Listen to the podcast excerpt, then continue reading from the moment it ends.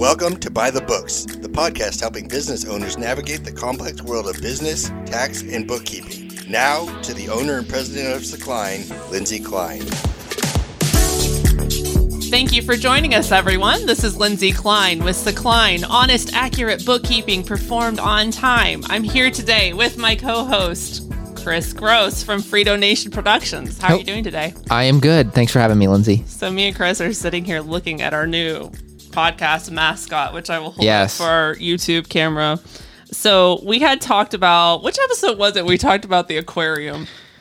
I think that was the one about the presentations, like presenting your business. And I had talked about how studies have shown if you look at an Yes. aquarium, it drops your heart rate. So I was talking about how I think about aquariums before I go public speak to drop my heart rate down.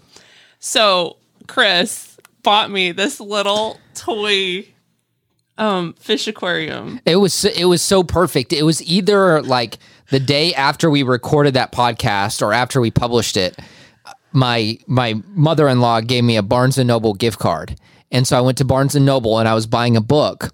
And as I was checking out, there was this little desktop aquarium right there at the checkout, and I looked at it and I said, "Oh, we just talked about this with with Lindsay, and you had just had your birthday." And so I said, "I'm gonna get Lindsay this." This uh this little aquarium. It was so sweet. Except when I put water in it. We were laughing about this because and I'm sure this probably doesn't show up on the camera, but this poor little red fish, he just can't swim. He's like nose down, upside down into the rocks. He looks like, you know, he's on his last leg. Poor guy. Yeah. but the blue the blue fish is moving strong. Yes, he's moving strong. He's good. So anyway, um, I don't know what this represents for our podcast, but this is gonna We should our- look at it as we are going into this episode with a blue fish mindset There you go. and not the red fish mindset. I feel like we could use this now, this metaphor, in Yes. so many episodes. now. Blue fish and red fish. Yes. Yes. All right. So, what I want to talk today is about today is negotiating. How good do you feel like you are as a negotiator?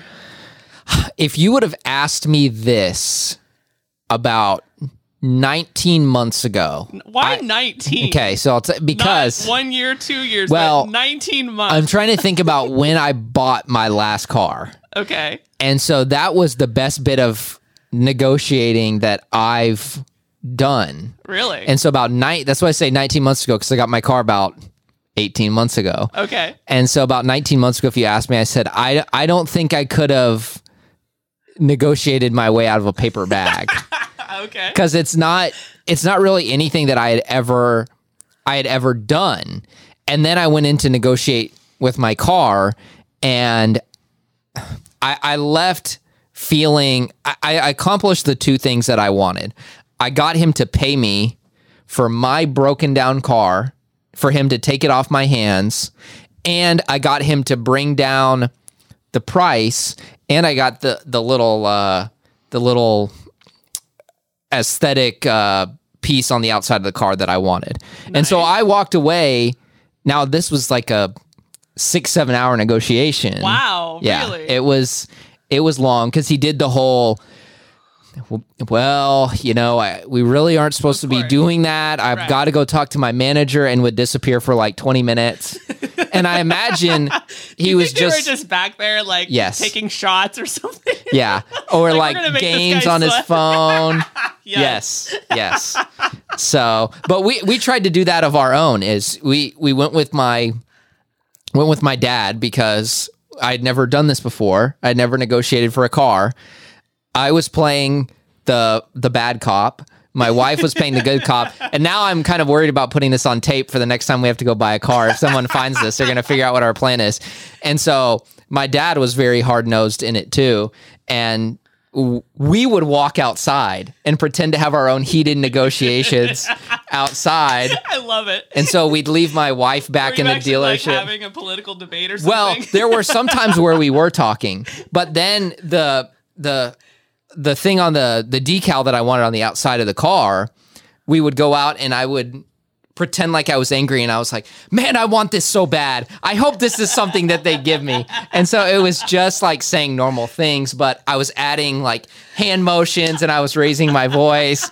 And so we left my wife back in the dealership to kind of to be nice, butter the guy up, and then we come in and try to, you know, try to hit him like that.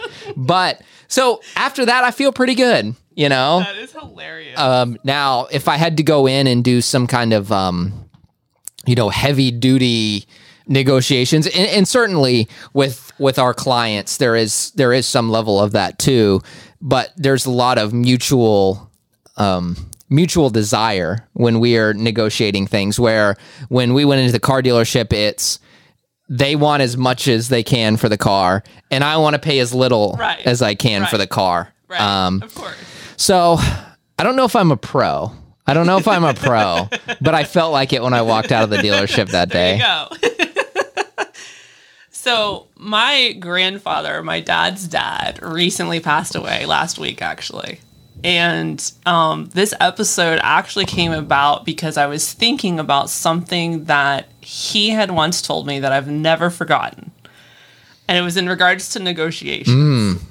And he told me, he who cares the most loses. Yes. And that has stuck with me. And I have realized over the years as I've mm. thought about that, that it not only applies to negotiations, but it applies to a lot of different areas.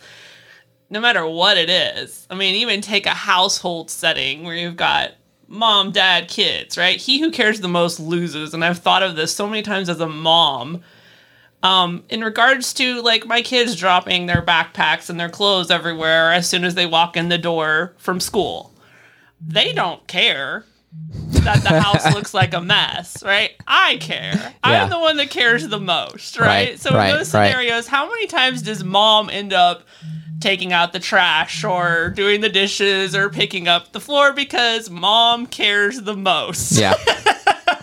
yep. So this this quote really does apply to so many situations and it especially applies in negotiations. So if you go into a negotiation being the one that cares the most, you're going to be the loser. Is mm-hmm. basically the concept. I've been reading a book called Negotiation Genius and it it was probably one of the best books I read last year and I'm going through it again this year. Um, but it basically gives some strategies for how, even if you are the one that cares the most, how you can more or less, I don't want to say bluff, but kind of bluff, Yeah. you know, and, and take strategies to get the most optimal deal that you can, even if you are the one that cares the most. So here's a, here's a scenario I was thinking of too. Let's say you're in a grocery store, and let's go back to the mom example. You've got a toddler. You take a toddler to the grocery store, especially if it's around nap time. What's going to happen? Throw a fit. They're going to see a candy bar. Yeah. They're going to see something in that store that they have to have. and you tell them no, what's going to happen? They're on the floor. Mm-hmm. Yes. They're Screaming. Yep. Yep. And so you as the parent, you're sitting here, you know, standing there looking at this child that is throwing a f- fit on the floor, screaming bloody murder, just like as if you're torturing them. In this situation, who cares the most? Yeah. The kid. No. About the most about having an amicable Oh yes. Yeah. The the parent. yeah. parent cares the most Yeah. About resolving this situation. All the kid cares about is I, I want, want the that candy. Yeah. That is all the kid is going to accept. He is going to accept nothing less than candy. Mm-hmm. Yeah.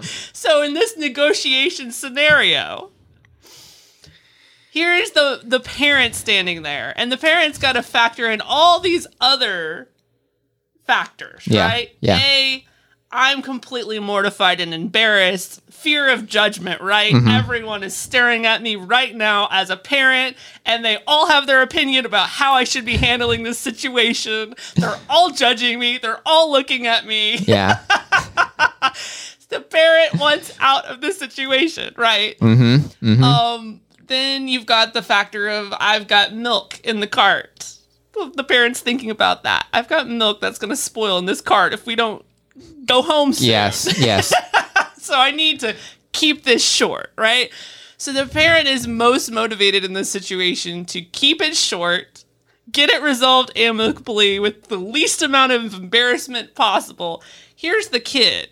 He, none of this other circumstantial stuff is factoring into his Yeah. decision making Yep. whatsoever. yep. I want the candy. Yeah. so who's going to win this type of negotiation?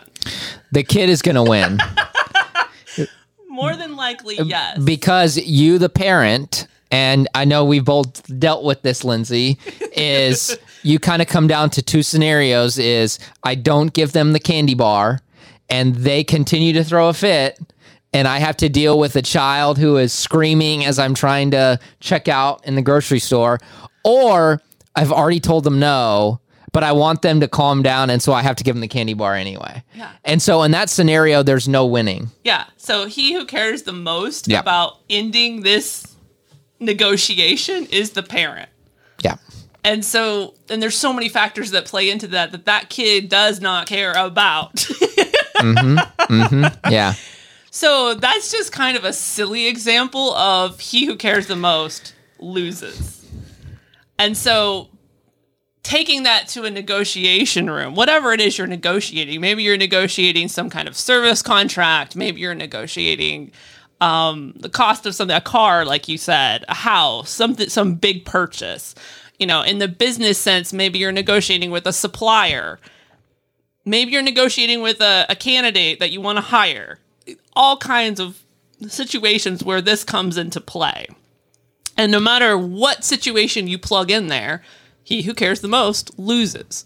So if you are the one that cares the most, what are some strategies and tactics that you can take to make sure you can still get as much of the pie as possible? Yeah. So here's because it's hard, right? I mean, it's it's hard to go into negotiations like this, especially if it's something as emotional as a house or how you're doing business. I mean, there's a lot of times where you go into this and it's hard, really hard, if not impossible to say, I'm going to go into this with zero care or as little care as possible. So I think this is something good because we realize there's a lot of things we are negotiating, especially for our businesses, where we do care Yeah. about what the outcome is. Yeah, absolutely. So here's the first tip figure out what your next best option is, right? Like in your car scenario. Where could you where else could you have gone to get the same exact car that you wanted? And what price would you have to mm. pay for that car? Mm-hmm. You know, if using that example. Whatever it is you're negotiating, maybe you're trying to hire an employee. What is your next best option for filling that position and how much would you have to pay them and what would they bring to the table? Going into the negotiation knowing your next best option basically sets the ceiling. That tells hmm. you this is I will not go past this point because if I have to walk away from this negotiation, I have the option to do that.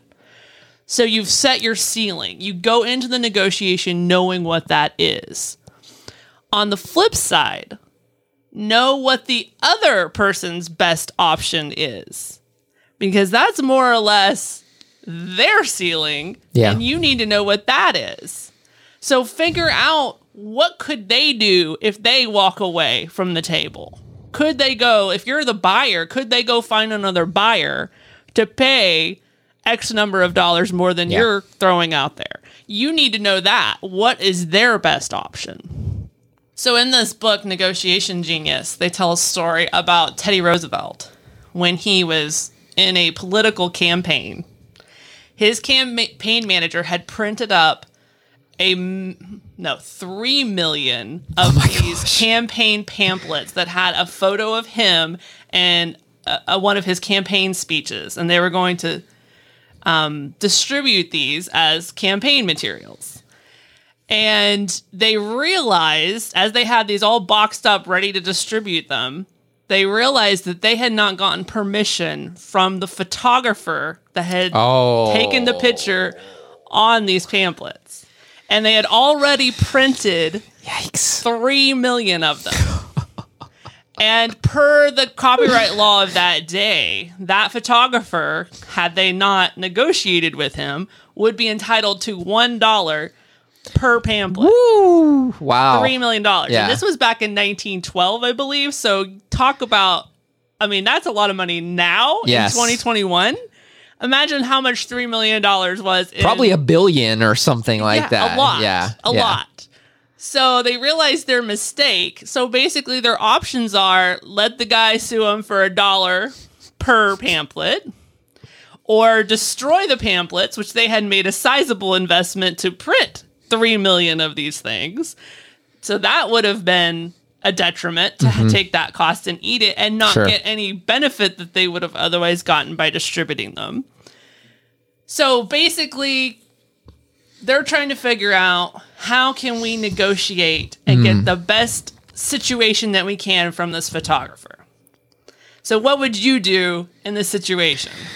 So what seems like if I'm on the the Roosevelt side, what seems like the best option to me is to go to this photographer and say we we will pay you something for these pamphlets. We're not going to give you 3 million dollars because if that's what he wanted, then I would have just started over and done something different. So, I'm seeing my using the terms you are using my ceiling as something less than $3 million but my floor is also a certain value too because i want to do everything i can to avoid having to burn Trash. all these pamphlets and try to make new ones so somewhere oh I, I don't know somewhere in the middle-ish you know pay pay him something something significant but not the full 3 million Okay, so I won't tell you the rest of the story until I talk about my next point. Okay. My next strategy going Okay. into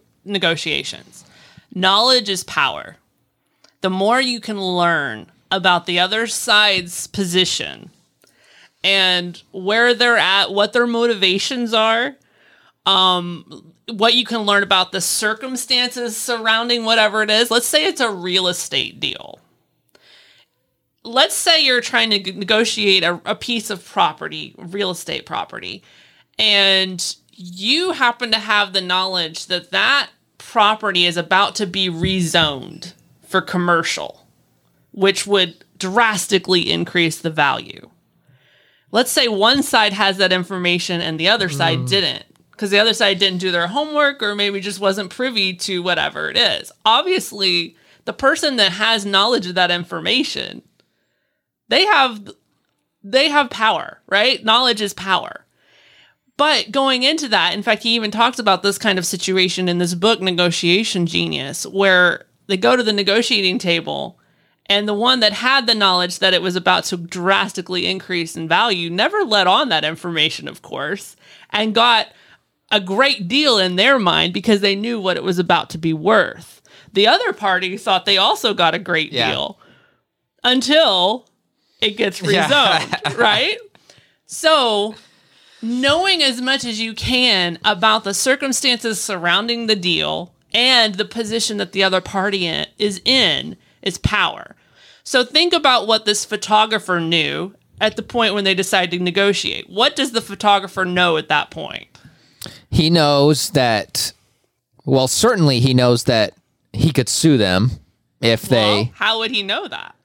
Huh See, at that That's point, he didn't even know they had printed his photography because they had never talked Right. to him about it. yeah So he didn't even know his photo had been printed. interesting interesting so they he doesn't know that they're using his picture Right, already Right. he doesn't haven't distributed it Yeah. yet. and he certainly doesn't know how many copies of this have been printed Right. So he has no idea that they are in this Hmm. situation that they're in. So that you're right that certainly changes Yes. the the way you would negotiate So if if the campaign manager went in there and immediately said, "Listen, we've we've printed 3 million of these." Would this be smart? no No. No. Not at all. So of course they're not going to divulge this information. yeah So with that in mind, what would you do? you go in and you say, "Hey, we're interested in using your photograph for our campaign." And then you might even throw in something along the lines of this would be great for your your career to see that one of your photographs is being used in some sort of presidential campaign. But yeah, I, I think you you leave out all of the detrimental information that you know and instead you say hey look uh, i just love to use your picture for our campaign So it's funny you say that because that's exactly what they did. Yeah. Keeping in mind that he does not know this damaging information and keeping in mind what is his ceiling, Mm-hmm. right? What is his incentive? So thinking about it from the photographer's perspective, yeah if he didn't have his photograph out there, he gets no advertising for himself because Yeah. his name is on it right you know? So that's exactly what they did. In fact, they went so far as to say, we would love to use this. Um, we're, we're looking for a t- photographer yeah to use for this campaign. It would be great publicity. And we're just wondering what you would be willing to pay to have your photo on our campaign materials. So the guy, the photographer, ended up paying them yeah $250 to have his photo used in the campaign materials. so you've got to put you've got to you've got a wild scenario on this end a wild scenario on this end you've got a net gain of three million two hundred and fifty dollars if you're the Yes. campaign yes. but there is a little bit of uh, there's a little bit of bluff there's a little bit Yes. of danger in there because you go to him and you risk the chance of him saying hey look i'd love for you guys to use my picture but i'm definitely not paying you anything and i want you to pay me so they did stick their neck out there a little bit by not letting on that they had already printed all these photos And he could have said that. But Yeah. even if he had said, I, I want to be paid for my photo, he probably would not have thought of the sum Yes. of $3 million Yes. because he did not have that information that they had printed 3 million already, right? Do you Yeah. think that would have occurred to him? no No. no No. And so this is actually where, and you and I were talking about this earlier, negotiations in a lot of ways is like poker. yeah yeah it is it is You know, in poker, they a lot of the professionals wear their sunglasses and their hats, and they do everything they can to make sure other people at the table can't read their mm-hmm. emotions or their tells to make sure no one can see when they're bluffing or if they have a good hand or a bad hand. It's really a lot of ways the same way as negotiations. Just Yeah. like you were talking about with the car deal. Going Yeah. out there and acting like you're angry. right you want to you want to let on if you're going to let let emotions or something show you you want them to see not what's actually happening but you want them to see what you want them to see Yeah, and it's the same with the poker game. Yeah. right. You know, you get you get a let's say you get an ace and a king Yeah. in your hand and you go you know, you "Oh, man, got another bad hand or something, right? You want people to think that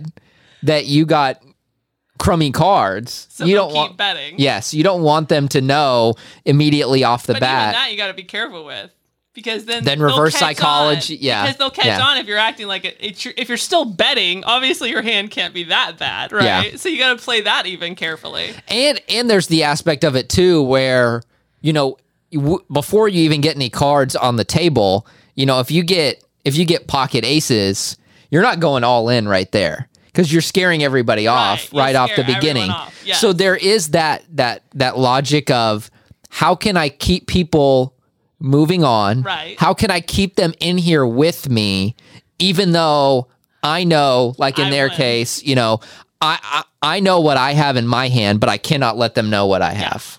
So I've kind of got into the poker scene now. I really, I really like poker tournaments. So I went to San Antonio last week because we got our San Antonio office down there now. Yes. So I go down there about one week a month. And one of the guys that I networked down there, he likes poker too. So we went this last week and played in a poker tournament. All right. And okay, so how did this situation happened where I had a pretty decent hand. It wasn't like a hands down, I know I got this kind of hand, but it was decent. It was a good hand. But the guy on the other side of the table goes all in. And I think he's probably bluffing, Yeah. but I'm not sure. Yeah. And for me to call would require a big a big chunk of change. Yeah. You know, so I'm sitting there debating, trying to weigh is this guy bluffing or could I beat him? And so I'm trying to read him. Like I'm Yeah. Like- pulling every resource I can think of to try to read his body language. Yeah. He's one of those that's got the sunglasses and the whole nine yards, right? And finally, I'm like, I wasn't in the money yet. So I'm like, I'm not going to risk it Yeah. because I want to make sure I get in the money first Yeah. before I take risks like this. So I ended up folding. Well, he didn't have to show yeah. because once everyone folds, you don't have to show your cards. Mm-hmm. But he did. And sure enough, I had a better hand. Right. And so was you would have won. Crap. Yeah. Not only could I have won all that money, but I could have kicked him out of the tournament. And I Yeah. was so bummed. So there was a situation where he did well. Like he he played it perfectly to the point that I thought he he might actually have something, but he didn't. Yeah. Negotiations are a lot like that. Kind of making the other person sort of doubt what they know in a way. You Yeah. know, they they might have something good, but the way you're presenting, it's like, oh, maybe this is the best I can do. That kind of thing. Yeah. So, but on the other side, on the other flip side, here's the last tip I'll give, I guess, is be likable. That is so important. Be likable, in my opinion, anyway. A lot of people take this strategy in negotiations that they're going to be kind of a an aggressor, mm-hmm. a bully, if you will, even. I personally don't think that's a great strategy. Yeah. I feel like people will give more to people they like. Absolutely. In fact, I heard someone tell a story about how they were making a car purchase. And he said, I don't understand why, when people are buying a used car specifically, you know, they'll start nitpicking things like, oh, there's a scratch right there. Yeah. Yeah, these tires, they'll start, you know, Yeah. just criticizing everything about the car. Um, and so he was saying, you know, I think that is a terrible strategy to do. I mean, you're criticizing something that this person has had taken care of. Yeah. Um, yeah. How is that making that seller feel? Right. Not great. And with something like that, you know, why would you want to give your car to? I mean, that's something you've loved and you've taken care Yeah. of. There's a bit of an emotional attachment there. And so you come off immediately unlikable. Yes, I think so. Yeah. So he took a different strategy. He was telling us that he decided, I'm going to actually build up this car. And Yeah. so he just started talking Yeah. about, you know, I love your car. Like this is amazing. Like this is my dream car. Um, Mm-hmm. You know, you've taken such great care of it. I just really love this car. Unfortunately, I I don't have the money to be able to afford it. Man, I wish I could. Yeah. Such a great car. So Yeah. he took that strategy. And it worked. It paid off because the guy liked him so much that he ended up going way down on his price to match what he said he could pay for that car. Yeah. And I think that was just due to the likability factor and the fact that he really appreciated what he was selling. I mm-hmm. think that goes a long way. I think it does, and that's why, you know, when you when you go to buy a house, they have you write what they call a a, a love letter. Like when you include your offer, you are writing a letter, and you know you say, "Hey, here's this is my family." You include a picture. You know, my I have a daughter, I have Pulling a dog. Yes, and so when we were writing our letters it was around this time last year and so you know one of the things we were writing is we're ex- so excited for our daughter's first christmas in a house to be in your house and so you are that? and you absolutely are trying to you know Sway. and get look to be more likable. Yes. Right. And so we had one house that we bid on, and we had the wife who came back and she said, you know, out of all the letters that I've read, this one far and away just absolutely Wow. blew us away. And it was to the point where, you know, for those of you who have gone through the house buying process, you know, at least in the negotiations um, or early on, there's really no communication between the buyer and the seller. You're going through Right. agents and all that. But she was like, I want to make it a point. Will you please tell your clients that we that we loved this letter. Wow. And I was so impacted by that. And, and I, I told my wife at that point, I said, when we go to sell our house, I said exactly what you just mentioned, where if I get a letter that absolutely I connect with, you know, and their offer is a couple thousand dollars less than the higher offer, then I say, "Hey, I'm way more drawn to the to the couple that took the time Yeah. to do that."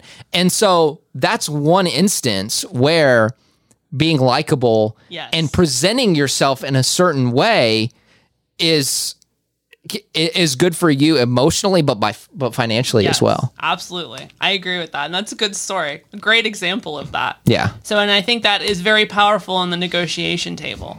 If they don't like you, especially if it gets to the point where it becomes about the principle of the thing, Mm-hmm.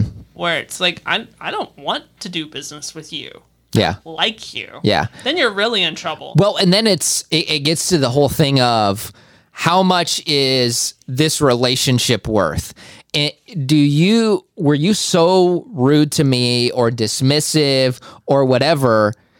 I think a lot of times it gets to the point where it's, hey, I'll go find someone else, yes. and I'll even pay a hundred dollars Yes. more to not have to Yes. to not have to work with you. Yeah. And how many situations are do you do business with someone because you have a relationship and you like that person, even if you know you could go get it cheaper somewhere else Mm-hmm. because you have built that, you're not going anywhere else. Yeah. So, yeah, never underestimate the value of being likable and trustworthy. Those are huge. Mm-hmm. So, how can we um, tie all of this in with our red fish, blue fish? Okay, so Redfish is the guy who comes in unlikable and um, doesn't ha- didn't do his homework and doesn't have any knowledge in the negotiations. So he's nose diving into the yes, gravel. yes. And then our fish that's staying afloat over here is the one who comes in likable, has done their homework, has their uh, has their argument prepared and ready to go. And they were the ones who said, "Well, we're not going to go tell the guy that we have three three million copies printed. We are going to." Try and you know fluff him up a little bit and say, "Oh man, this would be great for you. This would be great for your career." So that was definitely a blue fish Yes, move by yes. by the uh, by the Roosevelt campaign to get that done. You know what? Honestly, just I had never heard that story before, and I'm kind of surprised because that's like one of the most amazing, Yes. honestly, like stories I've heard in a long time. It's amazing. Yes, it's so good. In fact, I googled it after I read it in the book. I googled it just to to read more about it. And Yeah. Got more details. It was really good. So yeah, Yeah. if you Google Teddy Roosevelt, I don't even remember what I googled, like three million dollar photograph or something, and and I was able to find some websites with the story. So it's a really good one. that is great. That's great. All right, so how can people find you if they want to do podcasting? Yes, you can check us out online, freedonation.live. We've got free advice, also a way you can schedule a free consultation with us over there, or just shoot me an email, Chris, K R I S, at freedonation.live. Okay, guys, I need your help. I'm going to tell him about my one star review. yes. So we we we should be doing this, and this is one thing that I, that I will tell you you get when you come to Free Donation. I am not so egotistical that I can't admit when I'm wrong. And there was this prevailing thought in the podcasting world for a while hey, don't tell people to rate and review. Stop telling people that because it doesn't do anything. And then someone did some research about five, six months ago and they found out that it does. So I admit that I'm wrong. And um, I'm going to tell you this. Lindsay's going to tell you this. If you like this podcast, if you listen on Apple, uh, rate, review, five stars. If you're on YouTube, subscribe, uh, leave a comment, and really, I mean, there's there's other ways too. But if you found value, if you found value in this, then somebody else will find will find value in it as well. So we did an episode that was published, what, maybe two weeks ago called Raving Fans. Yep. And we talked about not only the companies that we're raving fans of, but the companies that we're not raving fans of. And then suddenly I get this one star review that has no explanation as to why, Yeah. but I'm thinking that the timing is very. It seems to be a little too, you know, if it walks like a duck and it, uh, it's it's probably a duck. So So I would really appreciate it if my listeners would be willing to offset that one star review on Apple Mm-hmm. and give us some love. If we have at all taught you anything or inspired you or helped you, would you be willing to go leave us a, a good review on Apple? honestly guys like i'm i'm not saying this to to try and push you that way. I'm honestly saying this because it's the truth. It is so easy literally. It will take you 15 seconds. You click on the podcast you scroll down. If you think this is five star worthy all you do you push the five star. You write lindsay's podcast has been great. It has taught me a lot about business and you hit publish i mean that's honestly less than 15 Well, seconds As this one star person has proven, you don't even have to write anything. You could That is just do the that is true. If you don't feel like leaving a public comment, just leave leave the five star. Hey, and it's the same with uh the same with YouTube. If you really found value in this, comment say, "Hey, thank you. I I appreciate that." But one of the other big things, and, and this is what I tell people on our podcast, and I hope I'm not stepping on toes here because I feel like I've talked a lot. But it's so what's even easier than that is sending the podcast to somebody else that is a huge way to say thank you to Lindsay. If you found value in this, and I and I truly mean that, if you found value in what we talked about today and how you go into negotiations in the in the past about how to create fans who love you and and, and love your business found ways that you can uh, you know kind of work the, the the tax system to the benefit of your business if you found value i guarantee you there are other business owners in your sphere of influence Yes. That would benefit from that as well. You you click the share button on YouTube. It looks like a little arrow. Um, on the podcast app, I think it's a little. It's like a little square with an arrow coming out of it, and you just click that once, and up come your contacts, and you push share. It is. Thank it's, you, Chris. It's so easy, and um, it's it's honestly, I'm cor- correct me if I'm wrong, but these are the the best ways that you can say um, I thank appreciate you. that. Yes, Yeah. of course. And I really appreciate all the support, everyone who has listened and tuned in and watched on YouTube. I really appreciate all of you. It has been a lot of fun, and hopefully, I will continue to add value to you. Um, and to contact me, um, info at sakline.com. And sakline.com is our website, S A K L I N E.com. And the links to all of our podcast platforms and YouTube is on our website. So thank you so much for joining me today, Chris, and all of our listeners and viewers. Until next time, have a great week, everyone. By the Books is presented by Sakline. Honest, accurate bookkeeping performed on time. For more information on Sakline services or to get a hold of Lindsay, visit sakline.com or email info at sakline.com. The information provided on this website and podcast does not and is not intended to constitute legal advice. Instead, all information, content, and materials available are for general information purposes only. Information provided by Sakline may not constitute the most up to date legal or other information. Listeners should contact their attorney to obtain advice with respect to any particular legal matter and should refrain from acting on the basis of this information without first seeking legal advice from counsel in the relevant jurisdiction. Only your individual attorney can provide assurances that the information contained herein and your interpretation of it is applicable or appropriate to your particular situation.